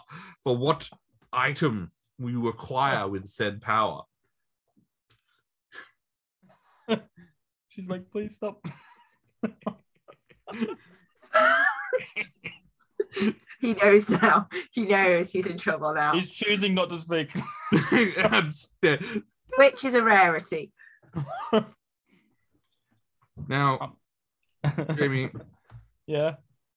we've I've I've given my wish list of, of stories I want created. If you if, if you were if you were to if if Rebecca was found some magical free time in, in her in her development cycle, what story would you want crafted? I I don't know. She's pretty busy. Oh, look at this. The, the um, writer Yeah. amongst us, the one who's like, Look, I'm I- going to no, be but- an author. What? Make a story. I don't know. It's like, come Oh, on. no, like, I don't, know, I don't, you- I don't think you understand how how hectic my schedule is. Oh, I'm, I'm I, fully I- aware. I would settle. I would settle to um, put some input input in on the Kat Graham Henry Cavill, but maybe the chess idea. The chess idea, you know, the chess game, Chris, Ah, yes, these the, the erotic chess. Mm, Excellent. and it's all implied. Oh well, well, well, maybe they could be on a break from. Um, Uh, yes, they're on a break playing chess, and the the game is extremely erotic. Fantastic. No, and to put some tension in, it's set mid mid pandemic, and no one's allowed to touch. Imagine that. Everything's implied. yeah, you see, that's a bit of a sore subject for me. Because you got to remember, I worked through the pandemic, and so did all my carers, Mm. and That's right. Yeah. I got to see what lockdown did to too many people. Yeah. yeah. It, yeah, it's still having an effect now. So I would, ima- I would imagine so. It's, it's, it'll take some time to. It'll take many, many more years to recover. Yeah. You know, Yeah. For from from that, I'd say. hence why Matt Hancock is now eating every disgusting male, uh, fe- animal appendage there is. Yeah. If only we could get that so- that, that level Oh. of cathartic release. Like that's a, that's We we need that over here. we need that over there here, but no, that's that, that, like that's They're all, never get, going. they're, to... all, they're all getting re-elected over here. Yes, that, that is true. Don't get started me started on our our, our politics over here because then I, I I will probably my chair will be pushed to the side and my husband will take over. Mm. Okay, happy Well, thoughts. No, no, no. Yeah, I- I- happy look, thoughts. we, we all understand that prime ministers are temporary in nature now. That's fine. We we get we get we get this concept. Like we and we've done the same thing with ours, where it's We had, we had like four and five years. exactly we we, we, we get this. We get the under. Neil's just said, "Hold my beer." we understand temporary in nature over here as well. Um, yeah. No, I, I think um um what what can I say to to make it a more cheerier subject? Um oh my daughter came uh, joint first place in her ballroom and Latin dancing competition. There we go. awesome. Yeah. Was that was that tonight or the other day? No, that was a few weekends ago. Um, a very proud mummy moment. So if she ever looks back and listens to this when she's over 18, obviously, um, she can she can hear how much her mummy's proud of her. we, why over eighteen? I don't think I've said anything slightly inappropriate uh, at all. I could have gone way. I, again, if anything, I think the word camel penis has been used in this Yes, but it's but th- again, that's applying a And you human also eating. questioned the genitalia of her rabbit. correct by saying that you have to molest your rabbit to find the genitalia. Absolutely. Uh, yeah. Okay, Yeah, now I've got she's now, not now watching done. this till That's just science, Jamie. How else are you meant to find the genitalia? part? Again, what is the more scientific term than molest when you're trying to find a rabbit's parts? Gender identification. Yeah, but are you uh, really doing that, or are you are you flipping your rabbit over and then then It you know- depends what your intentions are, Chris. And it sounds like you're a duck. I no, I am not a duck. I don't I don't grow a, a new weaponized penis every year. Thank you very much. Although that would be amazing. I do I, I you know I don't do that. Although if, if, if you had one power, if there was a superhero out there, that'd be a great power to have. I, I hope Rebecca Castle isn't a fan of ducks or or you know or or, or um actually Oh. that would be a great supernatural book about a supernatural duck about a supernatural duck. Um, you see, whenever someone mentions like ducks and stuff, I always think back to the chicken, the duck, and Friends. Oh yes, Yeah, that was a long time ago TV series. It Yes. doesn't. It does not hold up. Says you. Oh, Oh. shots fired. Oh, but but this is also coming from someone who said you know Chris says that uh, the Tomb Raider movies with Angela Jonah Jolie still holds up, and Yeah, I they are watched, I watched them and they and they, do not Well, hold of course up. they still hold up. She's got they- like armored bras to keep them held up. That's what I'm talking her about. English Yes. accent is spectacular and flawless in this in, in that in that film. It is a flawless masterpiece, crafted, and it's Again, arguably Says you. arguably the greatest video game movie of all time, which is not a very high bar to jump across, but there, but there it is. Oh, yeah, I will agree to the games. The games are, I did have the original game on my PlayStation. I think everyone had the original game. Yeah, I did have that along with Abe's Oddysee and uh, Final Fantasy, obviously. Obviously, But again, you're you're a fan of Final Fantasy Seven. Well, we all know eight is superior, but again, that's that's that's more. No. that- that- that- Oh, that's- there's an argument. oh. There's an argument. It goes seven, nine, then eight. Oh no no oh Oh. okay okay listen here ding, ding, eight ding, ding. is superior by every by story story elements characters to nine nine is just was a throwback to an old era that didn't make sense after coming from Nine's main character had a monkey tail. eight's main character said whatever quite a lot and folded his arms and was mm-hmm. brooding. Yeah, wimp.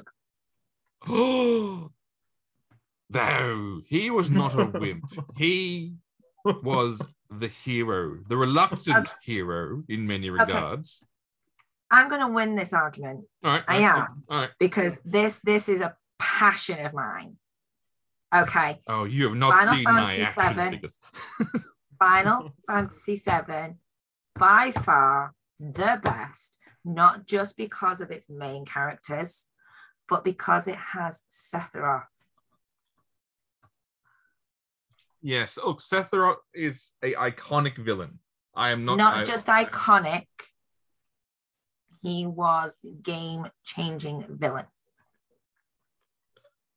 I will concede the point about Sephiroth being just absolutely says again Did you not gasp and hold your breath when he appeared out of nowhere with the longsword to destroy Aeris?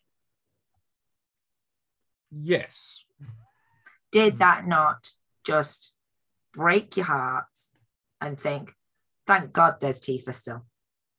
I mean I was always Team Tifa anyway but I mean that's not I was always Team Tifa. I mean that- that's just that like anyone But that, like, In that moment, did you go, thank God it wasn't Tifa?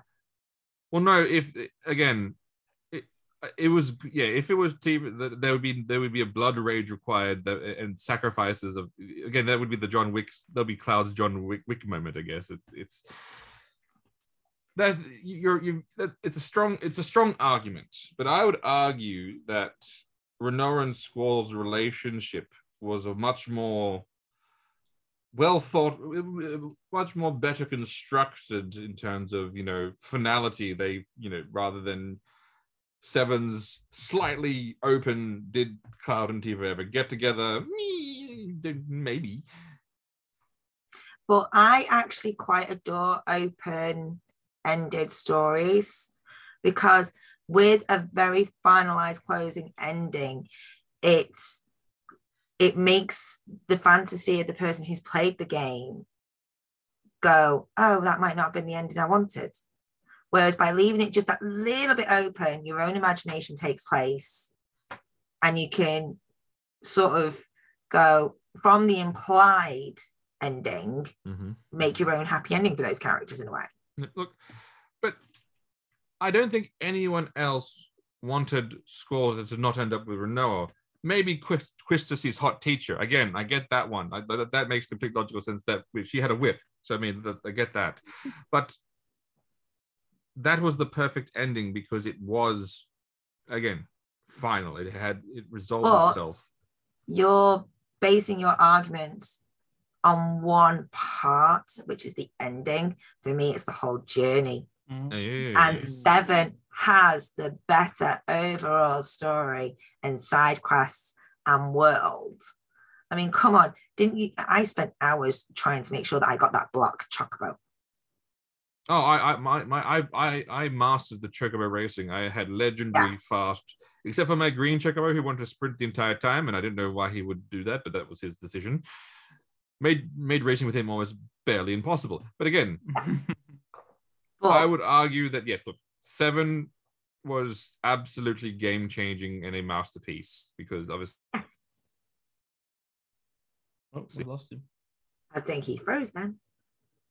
I'm sorry, Sorry, the internet doesn't it was agree with game you. changing. It, it, it- it's game changing, and it was a masterpiece because obviously it was doing a lot of things that were, were different. Um, I- this it was the first time I think you know that the game was on multiple discs, and everyone was so shocked that that was even even a, a thing that you know a game would be of that size. And and so I'm not going to argue that it's not iconic, but I would argue that, and yes, you can you can disagree all you want. Squall meeting Rinoa at the dance,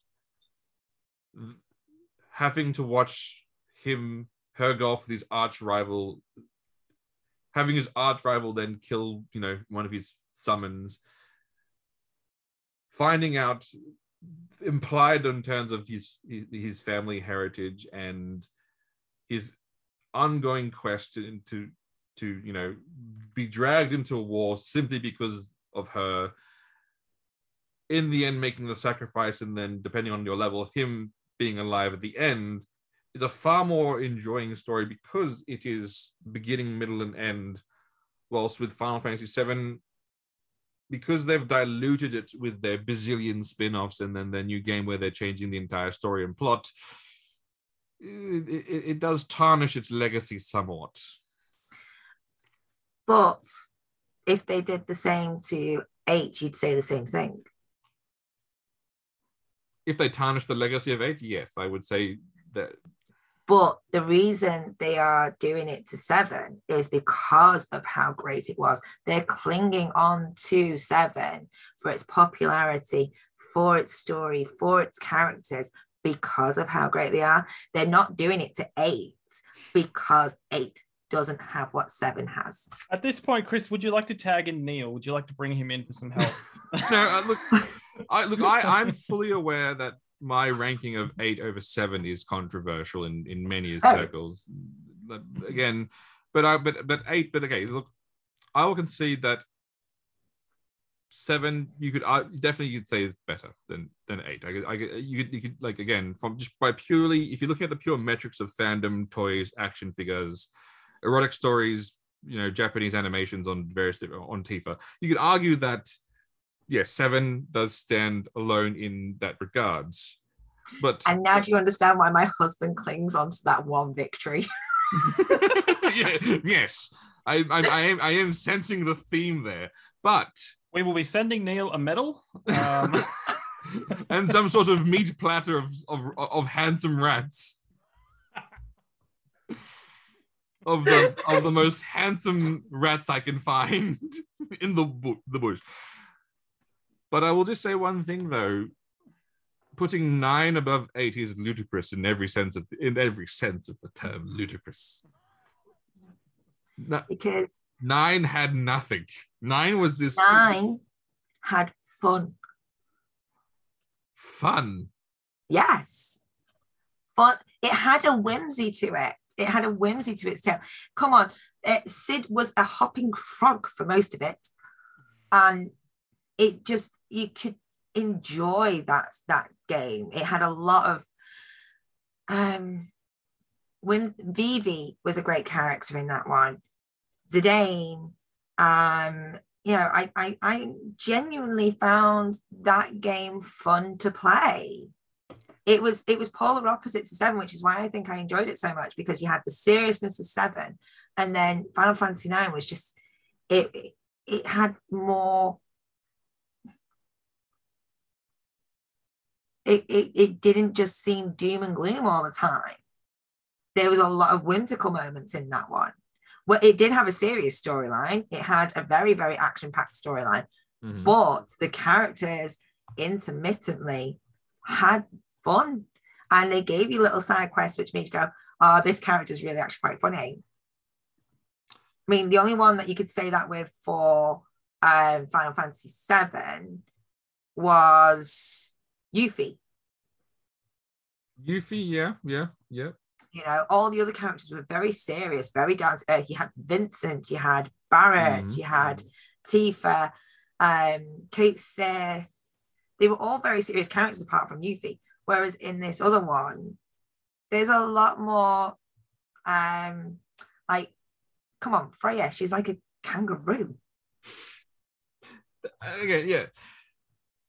And that's and that's again maybe maybe that's also one of my issues with that game itself is because it was like such a departure from you know this what i would consider more mature storytelling in eight then going finishing eight loving eight so much and then going into nine and then going with this weird whatever as, as you mentioned it very you know whimsical admit, game I think the reason why maybe nine comes before, eight for me is because seven was such a great game for me that when I tried to play eight, I, I felt let down. And then I, I spent a few years not playing the Mm. game. And then when nine came out, I gave it a chance. I like, "Do you know what? I'm having fun with this. So maybe it's a personal thing of because I went straight from seven to eight, didn't enjoy Yep. eight Yep. because of seven, but then nine was so different that I enjoyed that. that makes sense from a personal level in terms of why you Yeah. why you would rank that as such. Yeah, Although that's having a personal having said that, I you know you'd argue four is stronger than all of them, but again that's a whole separate other that's a whole separate other uh, conversation in terms of um because you know with Final Fantasy four you had Cecil who was the Dark Knight with you know that fulfilled the prophecy and fought fought the shadow self of him to become the white to become the holy sword paladin uh, I think I was too fulfilling the prophecy. Hmm? I was too young for four when that came out. Uh yeah. Well, well I, you know, I think I think we all were, but I replayed that obviously. Recent, I think we're fairly recent, uh, fairly recently because there's been a bazillion are- release. There's been a bazillion releases of all the games, so I think that that's one strong one. Jamie on this on this particular call hates Final Fantasy. No. because he- I I played. I, And- the only and one I he- played is Final Fantasy Seven. Here's the weirdest thing I would say with that, um, Jamie, and that and Rebecca. I hope that you can cast some light on what the hell. Jamie loves D and D. D and D has a turn-based combat system because it's D and D. But he hates Final Fantasy because it has a turn-based system. And I'm sitting there going like, what is your D&D has something that though uh, that Final Fantasy doesn't have, which okay, is which is Final Fantasy is a set story. It's a Ugh, set you're agreeing with Jamie. quest. It's a set.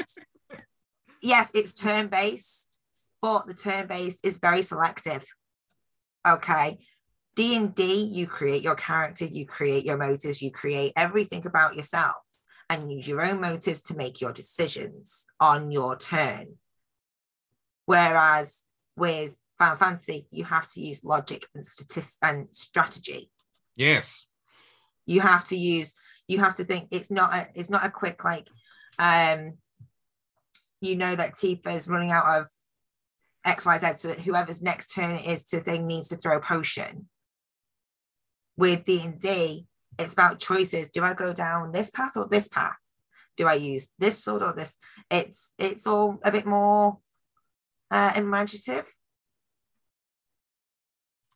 Wow. so you you have are more- also apply to Jamie's wrong school of thought. That's you know. It's not the wrong school of thought. It's a different school of thought. which Mm, happens to be the right, but it's that's another, you know. Wow. I, this almost feels like collusion that you've pre- like that you. It, Well, sounds, well, the it sounds got- like you've pre-prepared some of these answers, Jamie. No, um, I, I, I, I just genuinely. Let's remember, I'm also, I also, one of my other favorite games is World of Warcraft. Okay, Hmm. Mm, which you know, it's got a lot of choices, a lot of variety, a lot of. Yep. You can play the game in so different, many different ways. You see, I, see, I'm Final Fantasy 14 over World of Warcraft as, as a as a as a, when I was online gaming, um, and because eh, you know, because for a while, for for a while, and the reason why I love it so much is because I've been starved because you know, I was starved for a traditional Final Fantasy story. Final Fantasy 14 feels that that need of basically your traditional Final Fantasy story arc. It's it, it's traditional Final Fantasy. Whilst then you had because then you had like 13 and you had 15 and you had those For 13, I I tried to play it, but literally the first two hours of playing that game, I was literally just going, "Yeah." yeah yeah so I lost interest after the first two hours.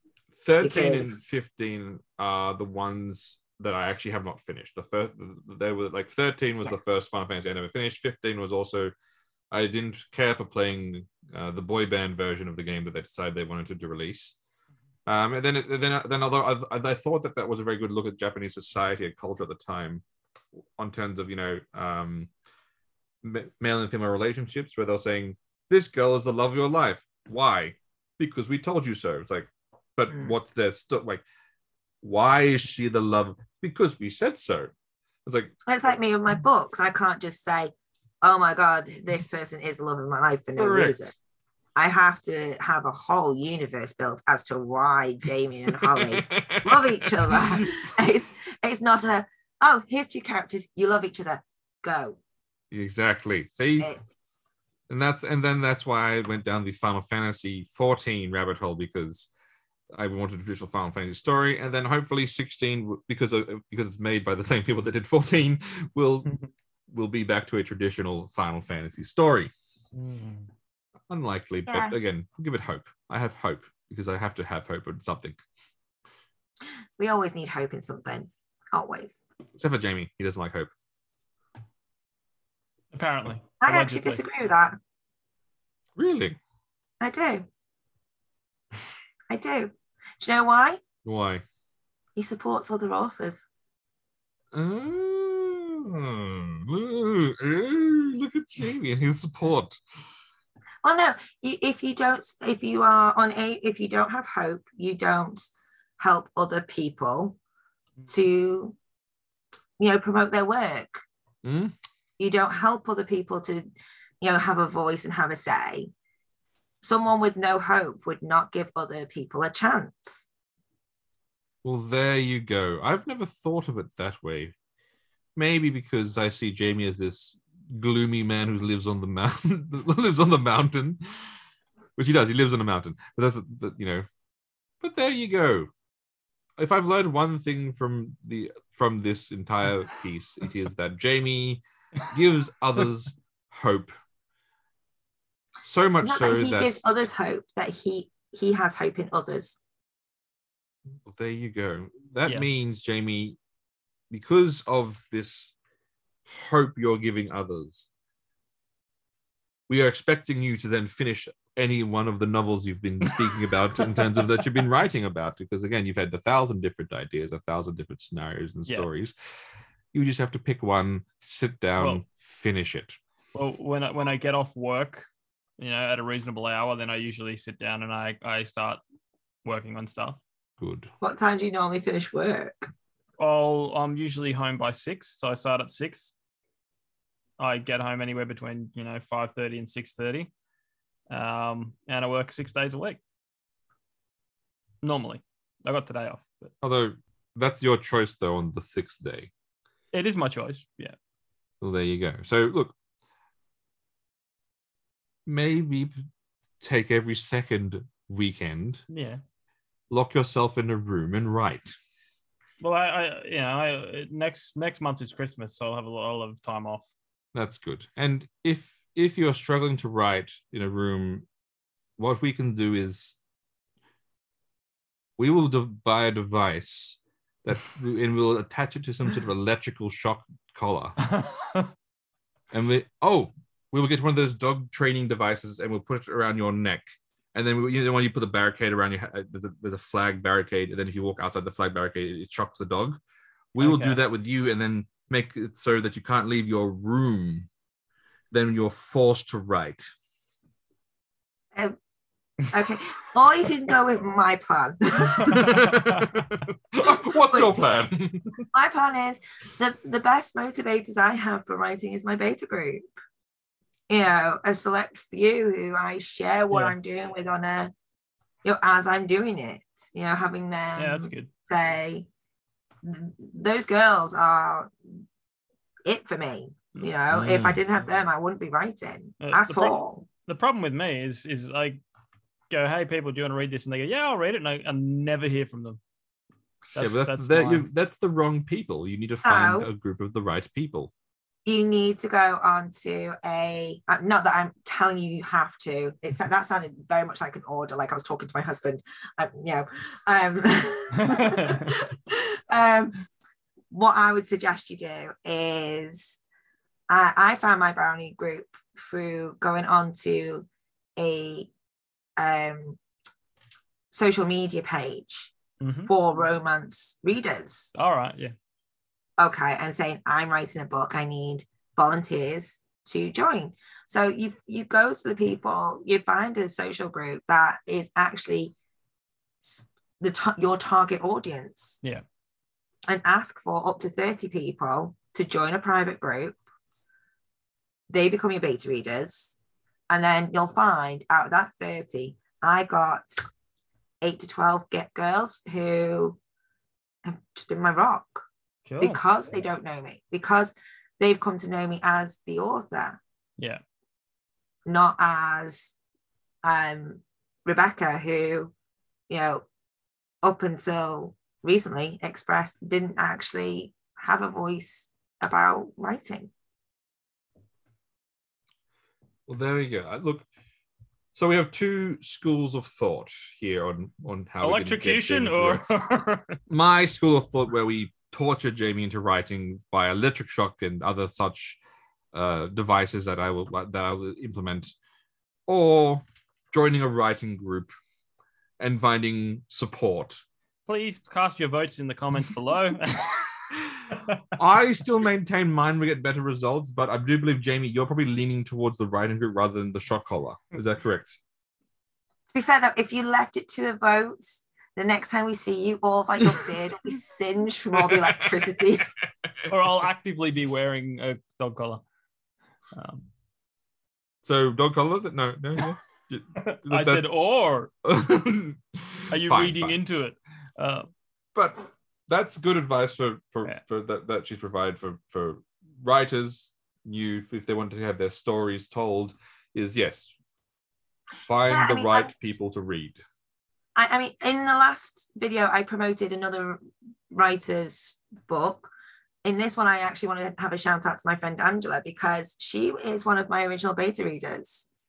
And she's just released her first book because she was my beta reader. Um, because they it was a daft thing. They all sort of got got a little bit whingy over the fact that I was going away for a weekend and couldn't write the next chapter, and I left them on a cliffhanger. And I said, "Hey, the next chapter, the next chapter will be worth it. It's it's a bit of a heated scene. The next chapter, it's the scene you've all been waiting for." Um, they went, oh, but that can't take you. I went, it's one of the hardest scenes to write. Believe it or not, those scenes where they're getting all hot and steamy is actually one of the most hardest scenes to write. So I dared them all. I said, I tell you what, I dare you all to write a thousand words on a heated scene, and then I will give you the next chapter. Angela was the only one who took that dare seriously, Ooh. And I got those thousand words off her. Mhm. and I read them and I turned around and went, Angela, where's the rest of this story? Ooh. Where is the rest of this? Yeah. I no, I need the rest of this story. And it's turned into a, a, a 50 odd pa- uh, chapter book that she has literally released this week. Oh, awesome. Where, where can we get it? Yeah, I was gonna say, Amazon. who is this author? Well, tell me a bit about Darling. the book. Angela Darling. Okay. You'll find her on Amazon. Howl in the Shadows is the book. It's in the same genre as mine. So it is werewolves, but it is also witches. Ooh. Okay. Awesome. And do you know what? I shouldn't say this, but she's going to surpass me. the student has become the master. She is. She's so imaginative and so creative with her storyline. She has such little twists and plots, and it's See- just been a pleasure. See, Chris, this is what supporting someone looks like. But again, we don't know if if Rebecca put a shock collar on Angela, would the same results not be achieved? Well, I couldn't because she's in a different country. What country is she in? She's in America. You're right. Ah. That would be a hard support flight. group. My support group is all over the world. I've got people in America, Brazil, Sweden. Liliana came over first from Sweden for a few days. That was amazing. I loved meeting her in person. She's the sweetest girl in the world. Um, Holly came over from Indiana uh, for two weeks with her son to meet, just to say hi. you know, um, it's been amazing. You know, But that what you've said right there is the thing that um you know in my normal boring you know upper management roles and companies and corporations we look that, that that's one of the key elements and also it's also one of the key elements in anime storytelling is which is always the concept of that your student will always surpass you and if they don't surpass you you have failed as their teacher Jamie struggles with this concept because he wouldn't want anyone to surpass him. But but the concept is it's true. You want to train someone, you want to nurture them in the, the, their talents. You know, much like if they did Star Wars right, you'd have Luke Skywalker Jedi Academy, but then he would be the strongest Jedi. But then there, his the next generation would surpass him because he had passed on the knowledge and they had learned that. And then the next generation of that Jedi would surpass the, that generation. That is how things are meant to work. Rian Johnson. Rian Johnson, anyway. Again, I don't want to. I don't want to bring Paul Rebecca into this into that conversation. That- I don't want. I don't want to go down that rabbit hole just yet. That's good. And so, Jamie, I, the first, the next question is obviously, um,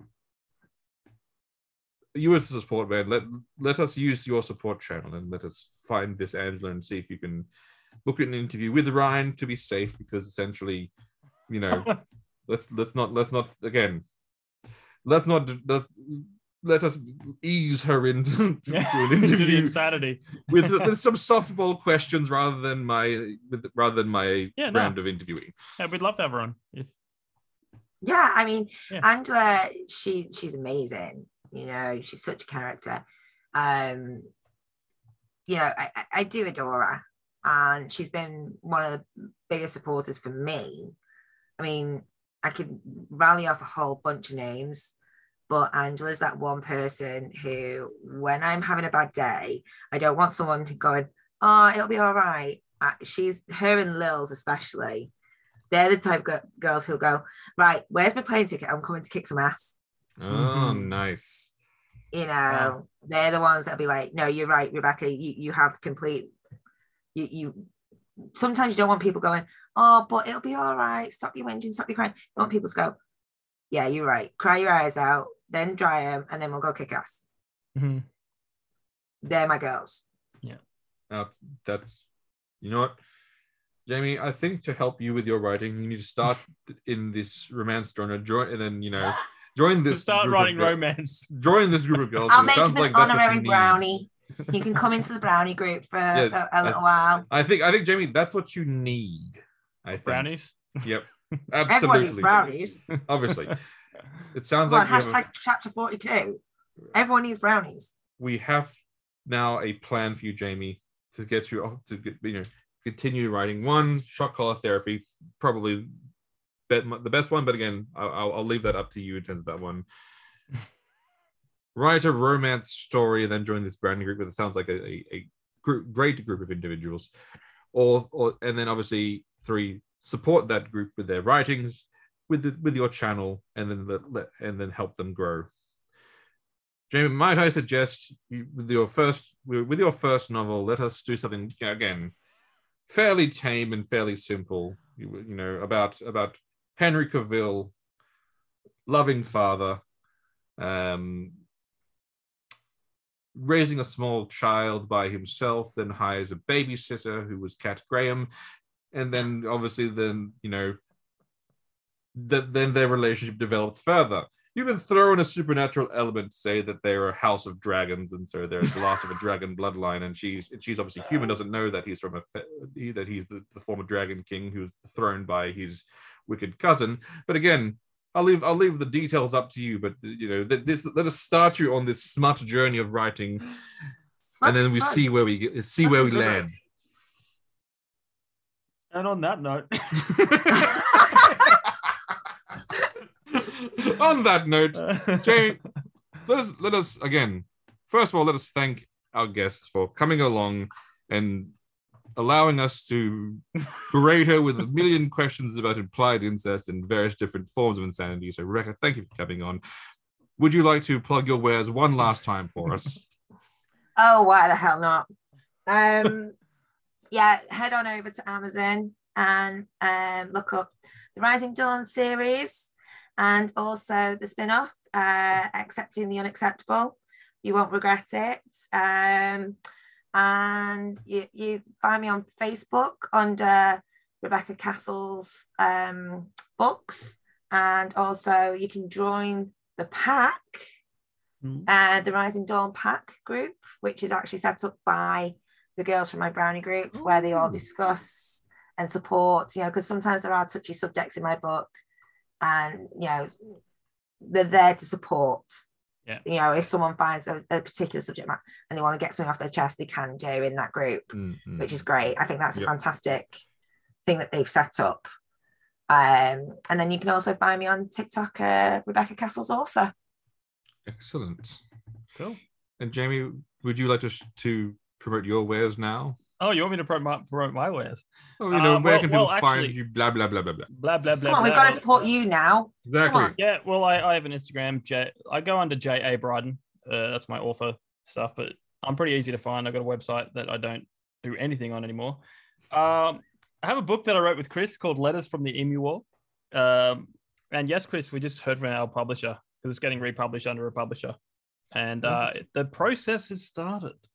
Excellent. Um, so I still say my original name was better, but Uh, then you said it was offensive and borderline just fa- offensive. no, I I didn't I- say it was offensive. I said people might Letters to Emu Gma is a better name than Letters of the Emu War. But I again, remember my husband telling me about the emu wars yeah, years ago Australia lost the when I war to birds. Correct. about that book. He's like, I know that book. We So, Yeah. yeah. Australia lost. Uh, Australia lost the war to emus. Yeah. I know. I remember my Offici- husband uh, telling me about that. He just thinks it's a fantastic story, and he Of- can't believe someone's actually written about it. Yeah, well, well, funny enough, um, they're making a movie on it. Um, uh, John Cleese, Rob Snyder. Oh, of course, it's got to be Um, John Cleese. Yeah, and I, I sent, I sent my book to John Cleese uh, a month or two ago. I should send um, mine to Henry Cavill. Oh, let's should. let, let's let's all send our stuff to Henry Cavill. if anyone out there has the contact details for Henry Cavill, let us know. no, message us. Don't let us know in the comments. Message us privately. Yeah, please. Not like I'm going to stalk him or anything. No, not at all. Not at the maybe a little bit. I mean, again, a little stalking never a little stalking never hurt anyone. Yeah. No, but that that's that's it. I got you know I got two books out. I got Letters from the Emu War and Buck's Night, which is what would happen if the zombie apocalypse zombie apocalypse hap- happened at a medieval th- themed Bucks party. Uh, so it's that's more of a novella, and it's you know it was my first attempt at writing something different. Um, not as successful as emus fighting you know war, but Not as successful as Civil War based emu.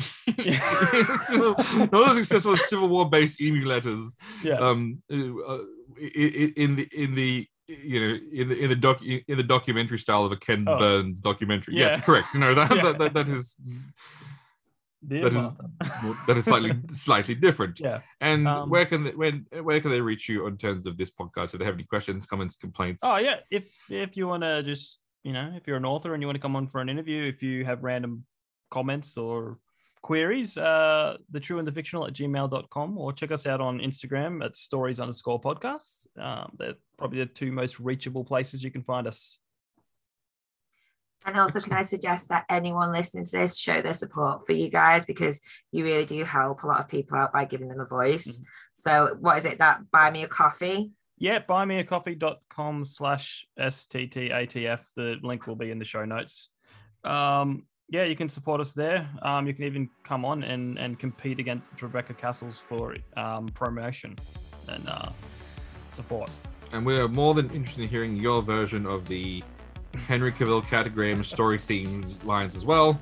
Again, action, sci-fi doesn't matter. Doesn't doesn't matter. Doesn't matter the genre as long as those two are the main characters.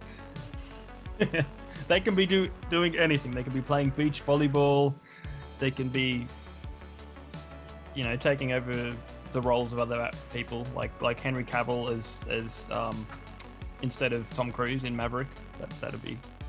That'd be that'd be interesting as well. I don't think Henry Cavill would fit in the plane, but I, I don't think I don't think they make the planes that's for the size of, the, of that. Yeah, correct. I think you know. Yeah. I think you know.